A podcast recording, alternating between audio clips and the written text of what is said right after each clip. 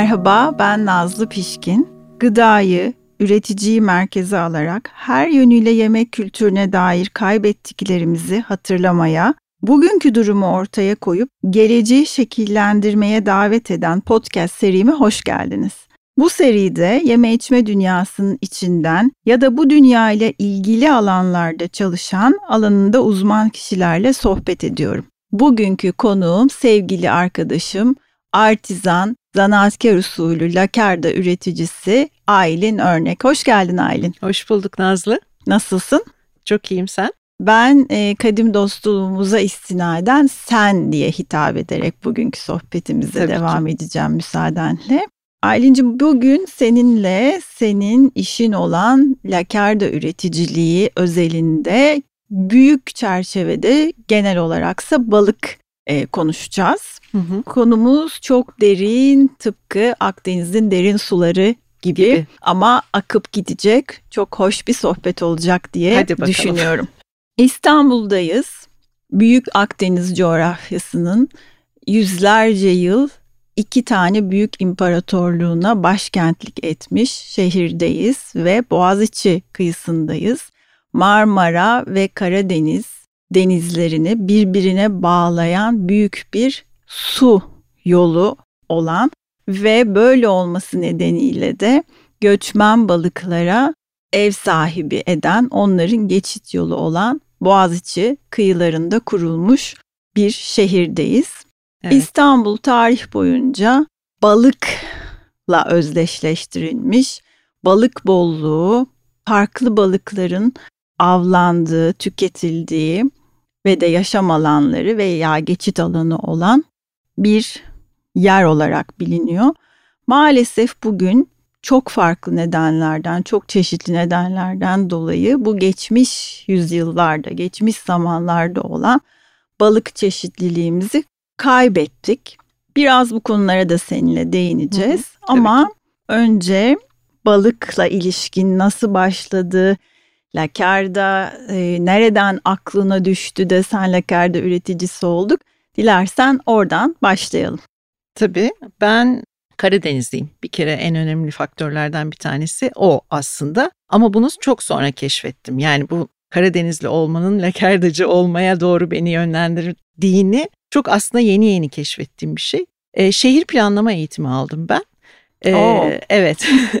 şehir planlama eğitimi aldım. Hatta onunla ilgili yüksek lisans da yaptım. Bir tane değil iki tane de yaptım. Fakat e, çalışma hayatına sivil toplum kuruluşlarıyla başladım esas olarak e, ve daha böyle işte insan hakları, kadın hakları, çevre hakları, kırsal kalkınma, şehir planlamayla bağlantılı sivil toplum kuruluşları e, gibi alanlarda çalıştıktan sonra bir noktada başka bir şey yapmam gerektiğini düşündüm ve e, yeme içmeyle çok alakalıyımdır ve severim. Yemeği de severim, yapmayı da severim. Bir e, kafe açma deneyimim oldu. Yaşadığım yer Kuzguncuk'ta bir mahalle kahvesi açtım. Kafesi ya da evet. kahvesini diyeceksek artık. İkisine de yakındı çünkü. Ve o mahalle kafesinde e, şöyle bir ortam vardı. E, gelen müşteri gerçekten bir üniversitenin kantini gibi gelen müşteriler düzenli müşterilerdi ve çoğunlukla yeme içme dünyasından da insanlardı ki bizim seninle tanışmamız da oraya tekabül evet. eder. Böyle yeme içme muhabbetinin çok yapıldığı bir ortamdı ve konu her seferinde gelip bir lakerdaya dayanırdı ve o dönemlerde şöyle konuşurduk biz ya nerede o eski lakerdalar artık yiyemiyoruz bunları e, falan gibi muhabbetler olunca birden ben o noktada çocukluğuma döndüm. Çünkü çocukluğumda Karadeniz'de Sinopluyum ben. Sinop'ta, Ayancık'ta her evde tuzlu balık yapılırdı. Lakarda değil ama tuzlu balık her evde yapılırdı. Bütün kış onlar balkonlarda olurdu. Ve bizim için sadece bir e, meyhane bezisi değil, e, günlük gıda tüketiminin bir parçasıydı. Hatta e, yani kahvaltıda bile yediğimiz bir şeydi. Evet ee, bu çok e, ilginç. E, bunu ben e, birlikte Sinop'a yaptığımız çeşitli seyahatlerde önce senden sonra da Sinoplu esnaftan öğrendiğimde çok e, şaşırmıştım. Çünkü İstanbul özelinde en azından bugün bildiğimiz tüketim biçimiyle Lakar'da daha ziyade bir içki eşlikçisi bir meze olarak karşımıza çıkıyor evet. çoğunlukla. Oysa Karadeniz'de bir tuzlu balık, tuzda balık meselesi var ve sadece bir içki eşlikçisi değil, bayağı işte bulgurlu yemeklere de katılan bir malzeme, başka şekilde de tüketilen, hatta dediğin gibi kahvaltıda Tabii. bile tüketilen bir yiyecek olması çok e, ilginç gelmişti yani bana. Yani ben şunu çok net hatırlarım. Böyle akşam yatmadan önce tuzlu balık suya konur. Kahvaltı için hazırlanırdı. Yani hani sabah kalkınca e, o yensin diye. Dolayısıyla böyle bir e, geçmişim olduğunu o muhabbetlerle hatırladım ben. Bütün Lakerda muhabbetleriyle ve yine yeme içme dünyasından arkadaşlara ya bu benim çocukluğumdan bildiğim bir şey. Hani tam Lakerda değil tuzlu balık ama falan derken böyle biz e, bir arkadaşımla birlikte deneyelim mi Lakerda yapmayı dedik. Ve bir deneme yaptık benim hatırladıklarımla ama şu anda şunu söyleyebilirim ki aslında o zaman o yaptıklarımdan lakerde yapılmazmış. Yani hani o, o noktada lakerde yapabilen biri değildim ben aslına bakarsan. Fakat sonra biraz böyle e, biraz maymun iştahlı olabilirim bilmiyorum. E, o kafeden de artık böyle bir uzaklaşma isteği duydum. Yaşadığım mahalle çok değişmişti gibi faktörler var işin içinde. Ve ya dedim yani böyle bir şey var e, ve bu sadece hani e, çok az kaldı. Yani yapan da çok az insan kaldı ve böyle 3-5 tane yapan e, üretici var ve bütün Türkiye oralardan alıyor bu Hı-hı. işi. Ya ben bu işe girebilir miyim acaba diye bir gün böyle bir, bir aklıma geldi ve girdim ama dediğim gibi aslında ben o dönemde bunu bunu söyle bu karar verdiğimde lakerde yapabilen biri değilmişim. Ve lakerde yapmayı sonradan yani bu kararı verdikten sonra çok da şansım yaver gitti. Çok işin kilit noktasındaki insanlarla tanışma fırsatım oldu. O insanlar bilgilerini benimle çok cömertçe paylaştılar. Ne kadar önemli bir fırsat. Evet. Yani evet. zanaatkar usulünün ve ustalığın el alma geleneğinin sen son, son örneklerinden, örneklerinden biriyim.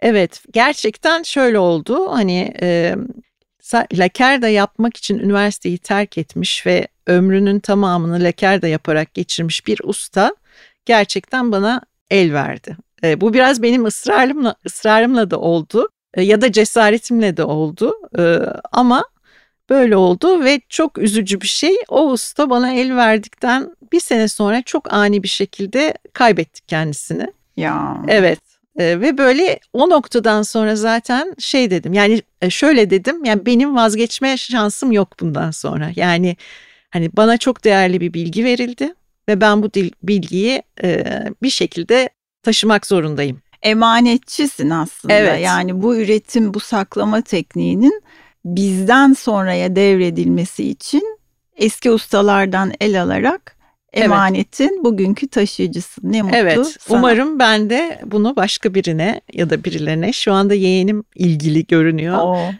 Ben de emanet edebilirim diye umuyorum. Ne güzel. Şimdi lakarda lakarda diye konuşuyoruz. Nedir lakarda? Bir onu e, tanımlayarak belki devam edebiliriz. Aslında lakarda bir balık işleme, saklama e, evet. tekniği günümüzdeki lakardanın tanımına bakacak olursak. Başka balık saklama, başka balık işleme teknikleri de var. Hem lakardanın yapıldığı torikten e, hem de başka balıklardan. E, dolayısıyla lakerda bir balık işleme, balık saklama tekniği. Niye biz gıdaları işliyoruz, saklıyoruz? Bir kere bol oldukları zaman işleyip bol olmadıkları, az bulundukları zamanda da farklı lezzette de olsa tüketebilmek için. İşte tuzlama, salamuraya yatırma, tütsüleme, soğuk ya da sıcak tütsüleme olabilir bu.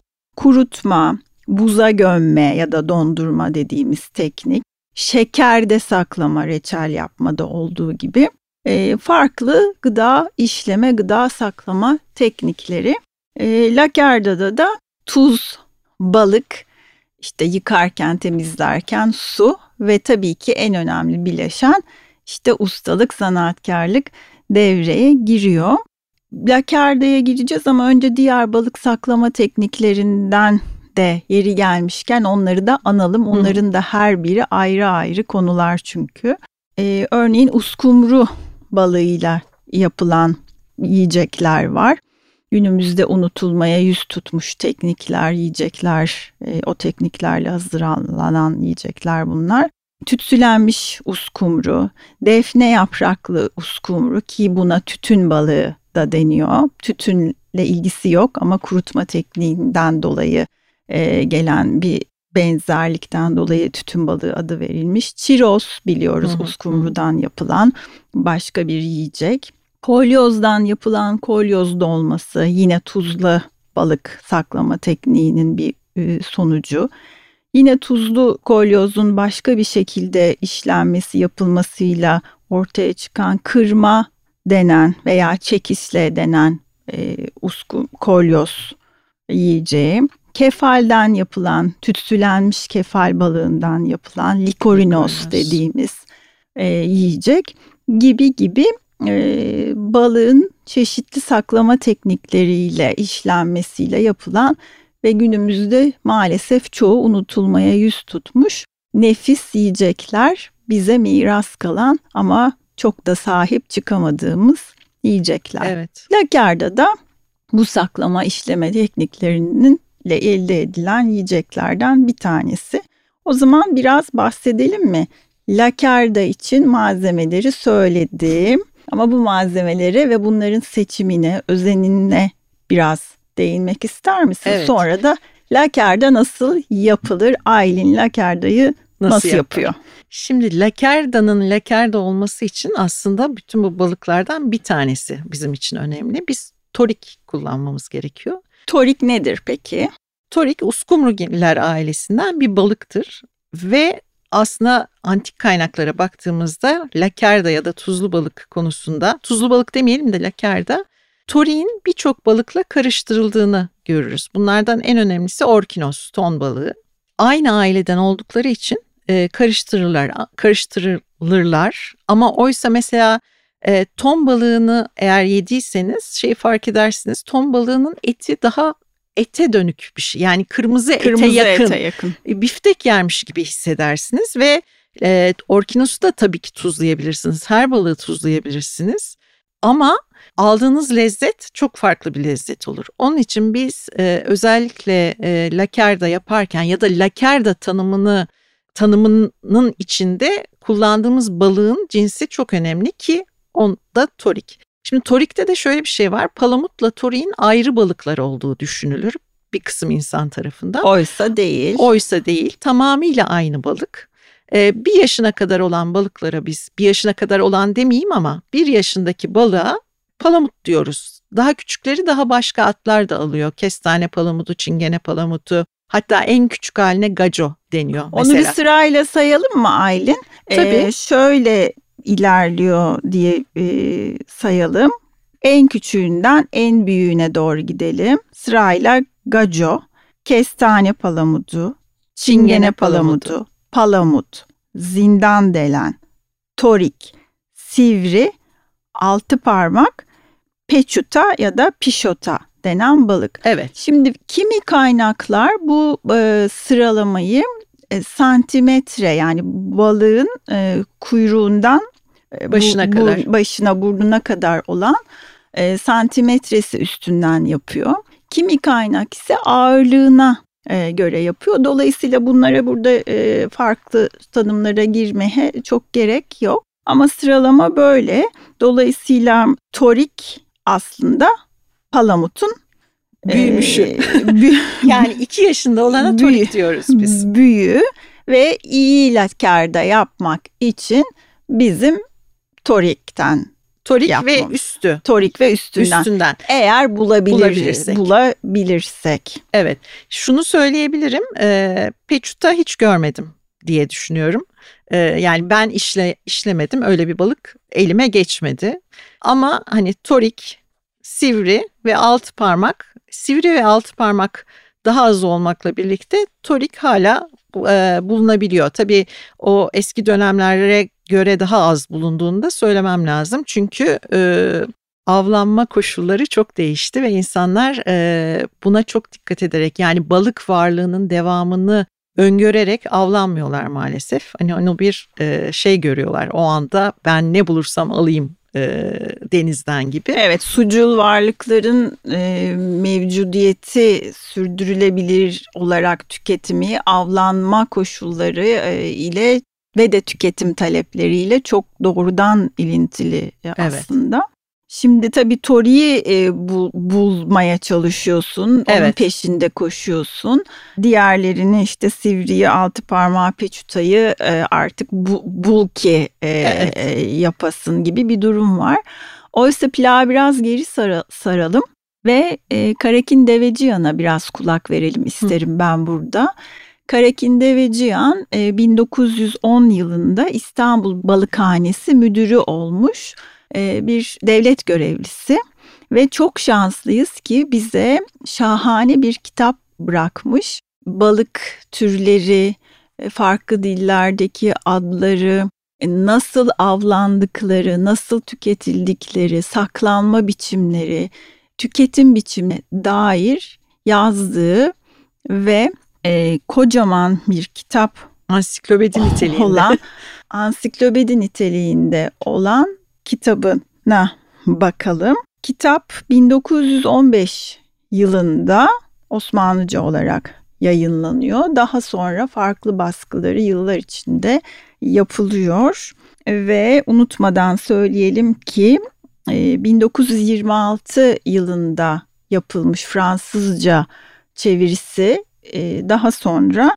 Aras Yayınları tarafından da günümüz Türkçesine çevrildi. 2006 yılında Aras Yayıncılık tarafından Erol Üye Pazarcı'nın Fransızcadan günümüz Türkçesine çevirisiyle yayınlanan çok değerli bir kaynak. Sevgili dinleyicilerimize balık konusuna meraklı olan herkese önereceğimiz bir kaynak değil mi Aylin'ciğim? Evet, evet. Şimdi çok şanslı olduğumuz çok bir şanslıyız durum. E, Devecihan diyor ki orada torik meselesiyle ilgili torik bolluğu eskiden nasıldı diye konuştururken aklıma geldi. Devecihan bir kere şöyle e, palamut göçmen bir balık. Tabii. Yani diğer göçmen e, balıklar gibi hamsi gibi mesela mesela uskumru gibi. gibi mesela kolyoz gibi Palamut da göçmen bir balık yani Karadeniz'den Akdeniz'e, Akdeniz'den Karadeniz'e mevsimlere göre e, sıcak denizden soğuk denize, soğuk denizden sıcak denize göç eden işte İstanbul Boğazı'nın, Boğaziçi'nin ve Çanakkale Boğazı'nın tarih boyunca balık yönünden zengin olmasının asıl nedeni nedenlerinden biri bu göç, göç meselesi.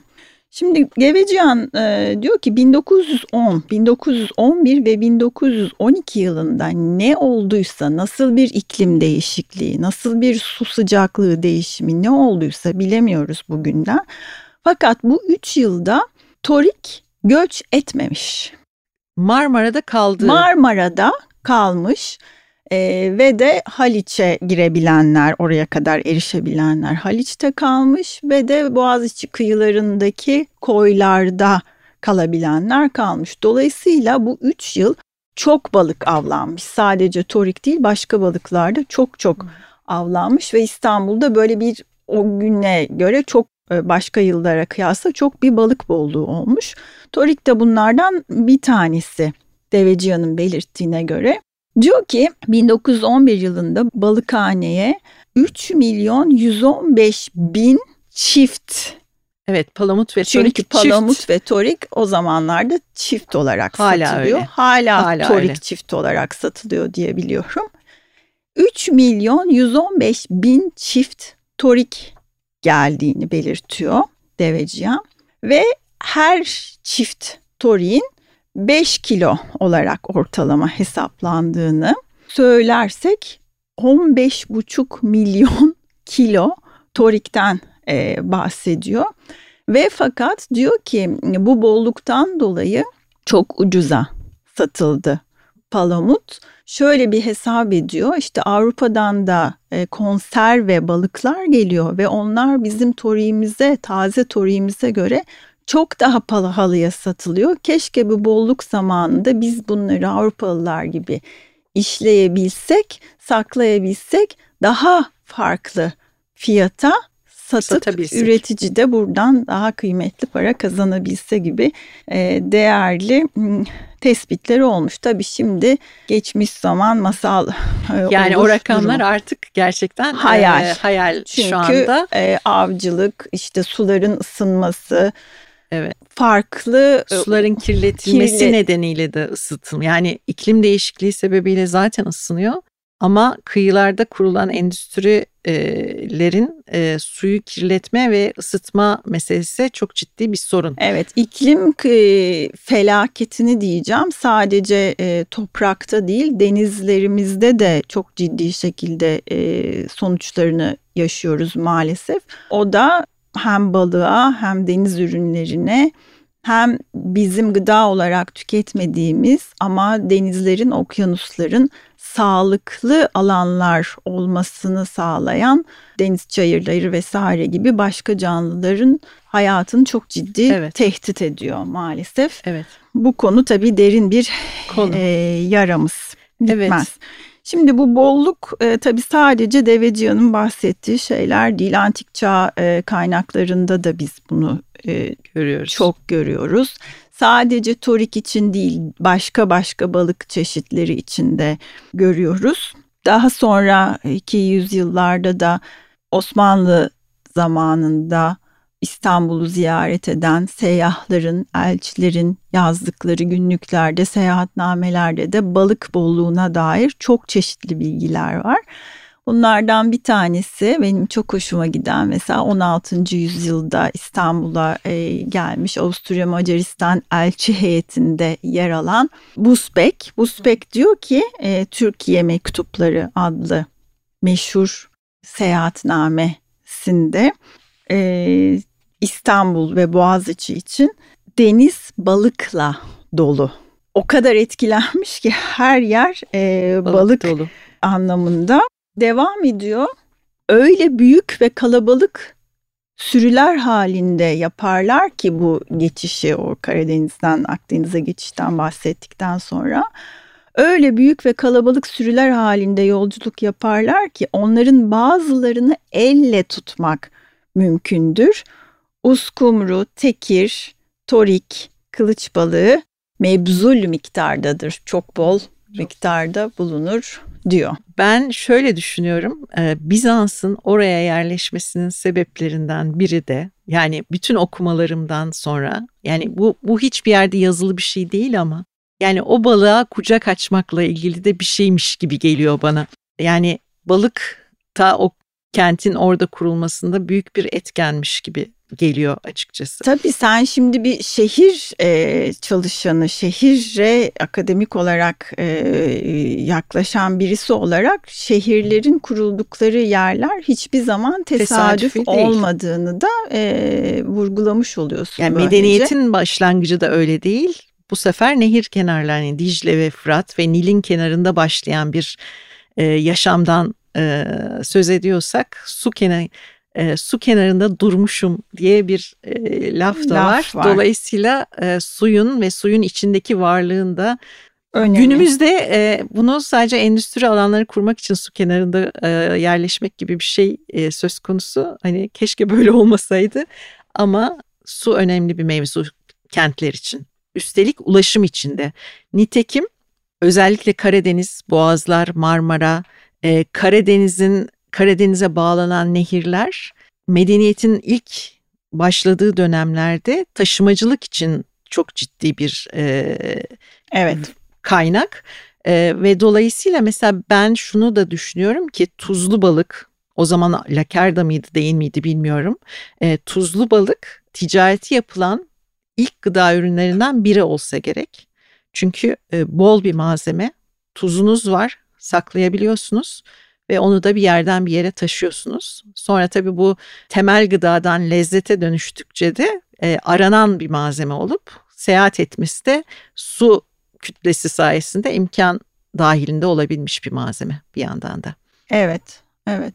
Bizans metinlerine mesela bakacak olursak İstanbul özelinde konuştuğumuzda bu şehrin e, beslenme, gıda, e, tedariği, malzeme işleme geleneğine tarih perspektifinden baktığımızda büyütecimizi Bizans üstüne tuttuğumuzda da görüyoruz ki taze veya çeşitli şekillerde işlenmiş, saklanmış balık ve deniz ürünleri ekmek ile birlikte kentin en temel, şehrin en temel malzemelerinden çünkü saklayabiliyorsunuz işlenmiş de evet. tüz, tuzsülenmiş, tuzlanmış, kurutulmuş balığı. O yüzden e, beslenmede bilhassa fakir, dar gelirli e, tüketici için her zaman temel bir gıda. Temel e, bir gıda. Lakarda özeline baktığımızda hem antik çağ metinlerine hem daha sonraki dönemde orta çağda yani Bizans metinlerine baktığımızda orada biraz önce sen biraz değinmiştin zaten. Lakerda sözcüğünün aslında tam olarak neye tekabül ettiği konusunda farklı görüşleri var.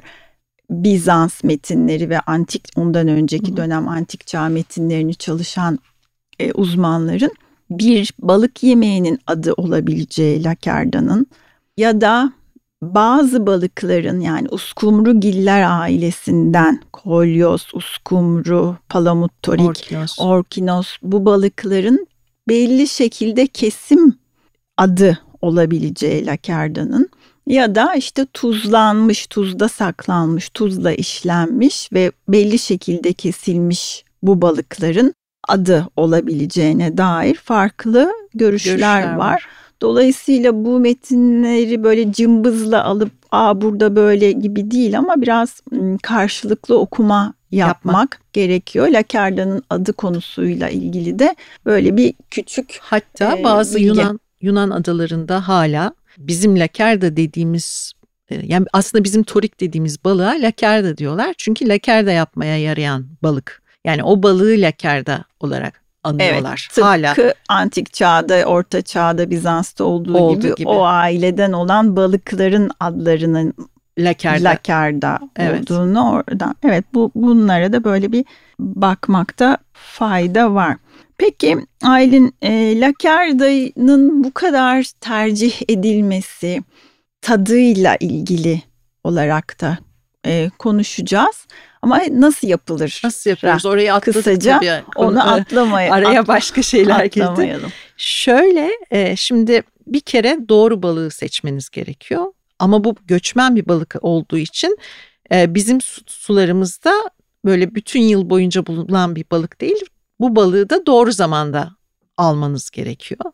Nedir doğru zaman? Şimdi bu e, torik ve palamut Eylül itibariyle Karadeniz'den Marmara'ya doğru akmaya başlar ve doğru torik alacağınız nokta Sinop'la Kız Kulesi arasındaki noktadır. Aa. Çünkü neden? Çünkü o noktadan sonra yani Kız Kulesi'nden sonra e, sular daha sıcak olmaya başlar, ısınmaya başlar. E, oysa Karadeniz ve Boğazlar daha serindir.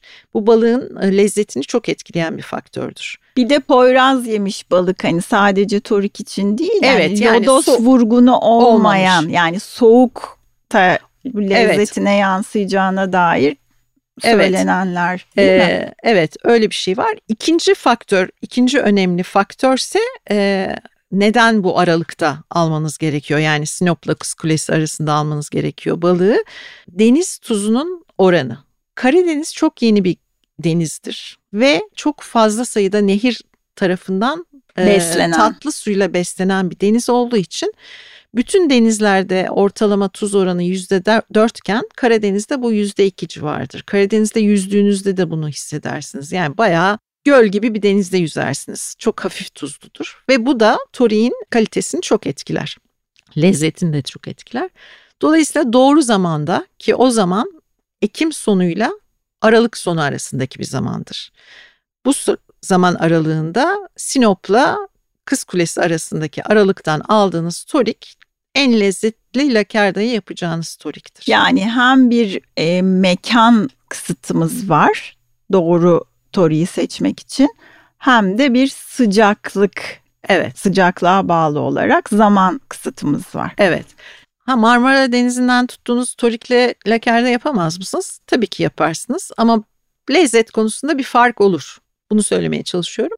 Doğru tarihler arasında ve doğru yerden balığınızı aldıktan sonra tabii balığınızın diriliğine, Taze. tazeliğine dikkat edeceksiniz. Onu söylemeye gerek bile yok aslında.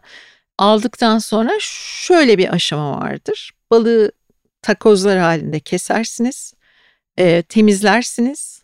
Çok önemli bir faktör kanını, daha da önemli bir faktör iliğini alırsınız balıktan ve onu bir süre tatlı su içinde bırakırsınız ki sizin alamadığınız kan da çıksın e, balıktan. Yani balıkta mümkün olduğunca sıfıra yakın kan bırakmış olmanız gerekiyor. Çünkü o kan tadı da etkiliyor. Yani eğer kanlı kalırsa balık. Daha sonra bu e, suda kalmış balıkları bu bir gündür benim yaptığımda bazen iki gün üç gün bırakırlar. O zaman ben yani ben onun biraz fazla olduğunu düşünüyorum. Çünkü balığa da balık olduğunu unutturmamak gerektiğini düşünüyorum. Malzemeye hak ettiği itibarı ko- var mı? Vermek korumak. lazım. Ondan sonra ikinci aşama tuzlama aşamasıdır. Ee, balığı tuzlarsınız. Ama burada da tuz faktörü önemli. Her tuzu kullanmamak gerekiyor.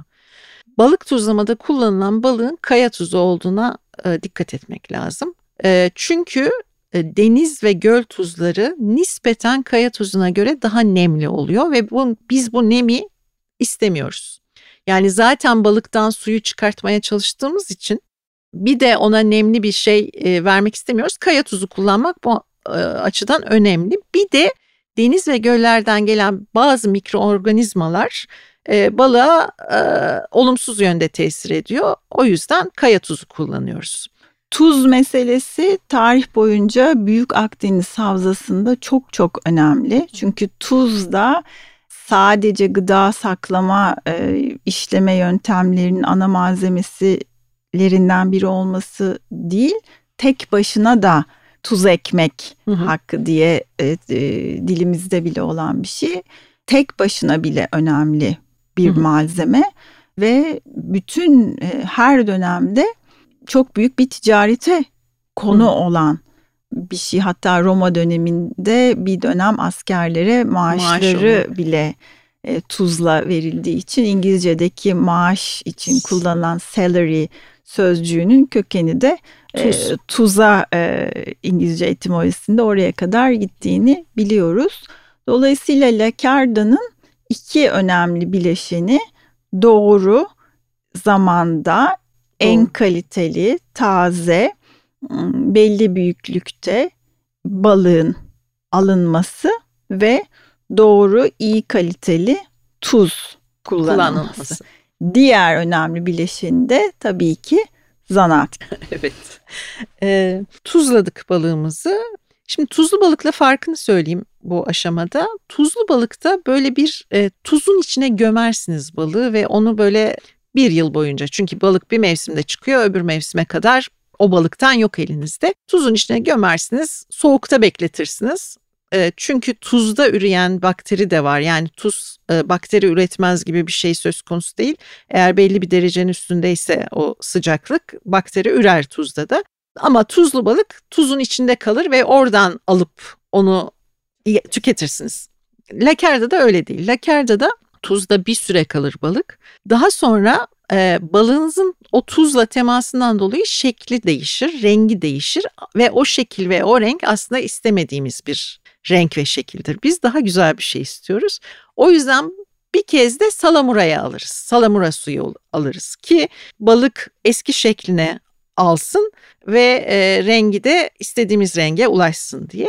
Ve salamura suyu alırız ve belli bir süre sonra lakerdanız hazır olmuş olur. Ondan sonra afiyetle tüketebilirsiniz.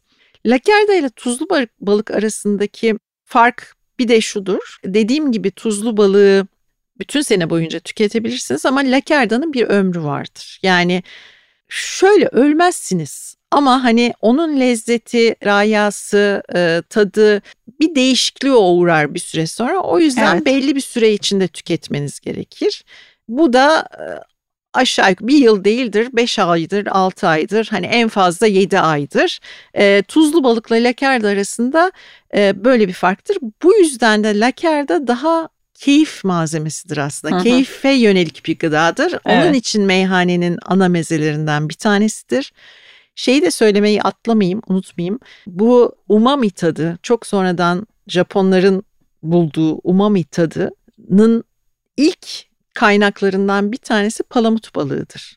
Yani palamutun ve büyüğü olan toriğin içinde o umami tadını farkında olsanız da olmazsanız da alırsınız. Alırsınız. Ve o yüzden de böyle hani mezelerin kralıdır ya da kraliçesidir neyse. Ama Lakerda'nın böyle bir şeyi de vardır. Evet, umami tadı günümüzde çok konuşulan ve e, gıda endüstrisinin çok e, sevdiği, çok kullanılan e, yapay olarak çok kullanılan e, üzerinde çok çalışılan bir tat. Ama diyorsun ki lakarda da zaten iyi Balığın yapılmış. içinde, Lakarda da iyi doğru balıkta zaten Umami e, tadı umami vardır. tadı olduğu için de pek çok yerde, pek çok sofrada keyifle yenen o hazzı Evet. doğrudan veren Yani yerken yiyecek. onun farkında olursunuz olmazsınız. Yani keyif alırsınız da aa umami tadı mı dersiniz ya da demezsiniz. Demezsiniz, bilmiyorsanız bilmi- demezsiniz. Evet. O yüzden e, bunu da burada söyleyelim. O zaman lakardaya tekrar dönecek olursak yapımını şöyle hızlıca bir sıralayalım mı Aylin? Tabii. Toparlamak yapımını, e, aşamalarını vermek adına. Doğru balığı Seçtik. seçtik. Tuzladık. Kanını mümkün olduğunca iyi bir şekilde çıkarttık. İliğini çıkartmayı unutmadık. Çünkü iliği çıkartmazsanız çürür balık ve kurtlanır hatta. E, sonra tuzladık. Sonra tuzundan arındırdık. E, arındırdıktan sonra salamura suya aldık. E, salamuraya aldık ve salamuradan çıkarttık. Ondan sonra afiyetle yersiniz. Burada şey söylemek istiyorum. Eşlikçisi. Bence tek bir eşlikçisi vardır. Kırmızı soğan. Ekmek bile yemenize gerek yok yanında. Kırmızı soğan konusunda şöyle bir şey söyleyeyim. E, Asaf Muammer şöyle diyor. Çünkü balığın lakerde olduktan sonra balığın üzerindeki menevişlerle e, kırmızı soğanın rengi çok uyumludur birbirine. O yüzden kırmızı soğan olmazsa olmazdır. Ya nasıl diyor. bir nasıl bir ince e, zevk değil mi yani? evet işte ve gerçekten o balığın üstünde o renkleri, eflatunları, sarıları, morları görürsünüz yani E, iyi yapılmış bir lakerde da. Dolayısıyla kırmızı Sular menevişlendi dizeleri şimdi aklıma geldi Evet, o evet. güzel şarkıdaki. ondan sonra böyle ve afiyetle yersiniz. Nasıl bir göz e, zevki m, Evet. unut unutuyoruz bazen böyle hayattaki incelikleri, Evet, keyifleri hatırlamakta ve mümkün mertebe yaşatmakta fayda var. Biraz da e, zanaatkarlık dedik bu kadar incelikli bir iş sen yapıyorsun el aldım dedin devretmek e, umarım devredebilirim e, dedin. Ben sürdürülebilirlik konusunda insanın ve zanaatkarlığın geleneğin, üretim tekniklerinin, üretimin inceliklerinin sürdürülebilirliğini çok önemsiyorum Aylin. Burada biraz sektörün meseleleri de tabii devreye gidiyor. Elbette ki ürüne olan talebin ne mertebede olduğu etkilidir bu konuda. Bu konuda söylemek istediğin şeyler var mı? Yani zanaatkarlığın e, sürdürülebilirliği, devredilebilmesi bilginin ve e, piyasanın buna olan, piyasayla bunun olan ilişkileri konusunda. Şimdi e, bazı şeyleri çok kolay tüketebiliyoruz biz. Yani e, ben başladığımda Laker'da belli bir e, kesim tarafından, küçücük bir kesim tarafından yapılıp yine küçücük bir kesim tarafından tüketiliyordu ve Laker'da son 3-5 yılda daha çok konuşulur oldu. Fakat bu konuşulma şöyle bir şeye tekabül ediyor bizim ülkemizde maalesef. Muhtemelen başka yerlerde de öyledir. Aa bir şey var burada ve bu bir kapitalizmin bir e, aracı haline geliyor bir şekilde. Yani hı. ben kendim de Laker'da e, e, yaparken e, bundan rahatsızlık duyduğum bir nokta var. Şöyle ki ben 3-4 yıl gayet güzel işte balığımı aldım, şunu yaptım, bunu yaptım e, ve keyifle Laker'da yapmaya başladım. Geçen yıl inanılmaz bir şey oldu mesela. Şimdi bu hem ülkenin yaşadığı ekonomik krizle de ilgili bir şey ama bir yandan da aa şimdi Lakerda'ya çok e, talep oldu E, ve balık fiyatları birden Yani bir sene içinde, hı hı. bir sezon içinde 10 katından fazla arttı. Hı hı. Yani şöyle bir şey oluyor. Özellikle küçük üreticiyseniz siz yani nasıl yapacağım derdine düşüyorsunuz ya da yaparsam satabilecek miyim bunu? Ee, yapmaya karar verdiğinizde siz fiyatınızı çok arttırmak zorunda kalıyorsunuz. Bu sefer müşteri onu alacak mı? Müşteri bu sefer e, nasıl oldu da bu, bu fiyat buradan buraya çıktı? Yani bu, bu dengeler çok e, şey ama bir kapitalizm belası gibi bir şeyle savaşıyoruz. E, bizim ömrümüzde buna tekabül etti yani bir şekilde. E, kapitalizmi her şeyi çok güzel kullanıyor. Yani sizi de onu onun bir aracı haline bir şekilde getiriyor. E, ondan sıyrılmanın yollarını arıyorsunuz ama bazen de ağına düşüyorsunuz bir şekilde eğer bir şeye devam etmek istiyorsunuz. Ama ben mesela ne olursa olsun bunun devam etmesi ve hani ben e, girdim bu işe keşke başkaları da girse ve bu iş böyle bir çünkü bu İstanbul'un bir değeri ve kadim bir değeri ve evet. unutulmaya yüz tutmuştu. Unutulanlar da var. Mesela hiç Garum ismini yeme içme çevresinde bazı kişiler dışında kimse bilmez ki Garum bu ülkenin, bu toprakların çok önemli bir değeridir ve artık yok. Kay, kaybettik yani. Tabii Garum e, hatırlamak, anmak gerekirse antik çağdan beri yapıla gelmiş olan artık günümüzde neredeyse tamamen tükenmiş. Sadece bazı fermentasyon ve saklama tekniklerini yaşatmaya gayret eden bazı şeflerimizin mutfağında üretimi devam eden bir tür balık çeşnisi, balık sosu aslında ve genellikle yapıldığı coğrafyaya bağlı olarak Akdeniz'in farklı yerinde tarih boyunca farklı adlar almıştır garum. Ve genellikle dediğim gibi ya büyük balıkların iç organlarının tuzla ve çeşitli kokulu otlarla fermentasyonu belli koşullar ve belli sürede fermentasyonuyla elde edilen bir çeşni bir sos ya da küçük balıkların Osmanlı'nın tabiriyle hurda ezik küçük balıkların bütün halde iç organlarıyla birlikte bu şekilde fermante edilmesiyle elde edilen çok meşhur ve antik çağda tuz yerine yani tuz koymayıp Roma'da garum ve garumun versiyonları hı likomen, e, alek gibi işte diğer şeylerine ilave edilmesi e, tuz yerine kullanılan bir sostu. Günümüzde uzak doğu mutfağında e, soya sosu olarak e, balık sosları olarak yani tam garum değil ama günümüzde bunun e, devamı ne olabilir diye düşündüğümüzde uzak doğuda Tayvan, Tayland mutfağındaki balık soslarını düşünmek mümkün. Elimizde antik çağdan ve orta çağdan garum tarifleri Var ama unuttuk. Var yani. ama unuttuk. Ee, Orta Çağ'da Arap mutfağında bile farklı şekillerde, farklı adla yapılan İstanbul'un Bizans'tan Osmanlı'ya geçiş döneminde fetihten sonraki dönemde İstanbul'da çok sayıda garum imalathanesini dönemin vakanüislerinden öğreniyoruz. Marmara Adası'nda olduğunu öğreniyoruz. E, bugün kaybedilmiş bir lezzet, değer, değer e, Lakerda'nın da bu kaybolmuşlar arasına girmemesini e, evet, biz umut umuyoruz. Çünkü ben şöyle düşünüyorum. E, geleneği bitiriyor, gelenekten uzaklaşıyorsak gelecekten de uzaklaşıyoruz aslında. Dolayısıyla gelenek önemli bir şey yani tukaka edilebilecek bir şey değil. Dolayısıyla bu değerlere önem vermek lazım. E, bu podcast serisinde meselelerimden bir tanesi aslında bu. Yani geleneğin doğru, iyi örnek teşkil eden ve gelecekte farklı dönüştürülmüş şekilde de olsa kullanabileceğimiz yönlerini tekrar hatırlamak ve yeme içme sektörüne geleceğe dair bir e, vizyon, düşünce bir beraber aramaya teşvik etmek aslında. Şimdi 1937 yılından bir alıntıyla devam edip yavaş yavaş toparlamak istiyorum Aylin'cim. Sadullah Hayaşlı bir ziraat mühendisi ve 1937 yılında bir e, kitabı var yayınlanıyor. Burada balıklardan çok bahsediyor. İstanbul'da görülebilen o dönemdeki balıklardan. İşte balıkların familyalarını, biçimlerini, yaşamların hakkında bilgiler içeren e, Boğaziçi balıkları adlı bir kitap bu. E, bu balıkların hepsi ticari öneme e, haiz değil. Ticaret açısından önemli olmayanlar da var. 50'ye yakın balık çeşidi saymış Sadullah Ayaşlı bu kitabında. Şöyle diyor.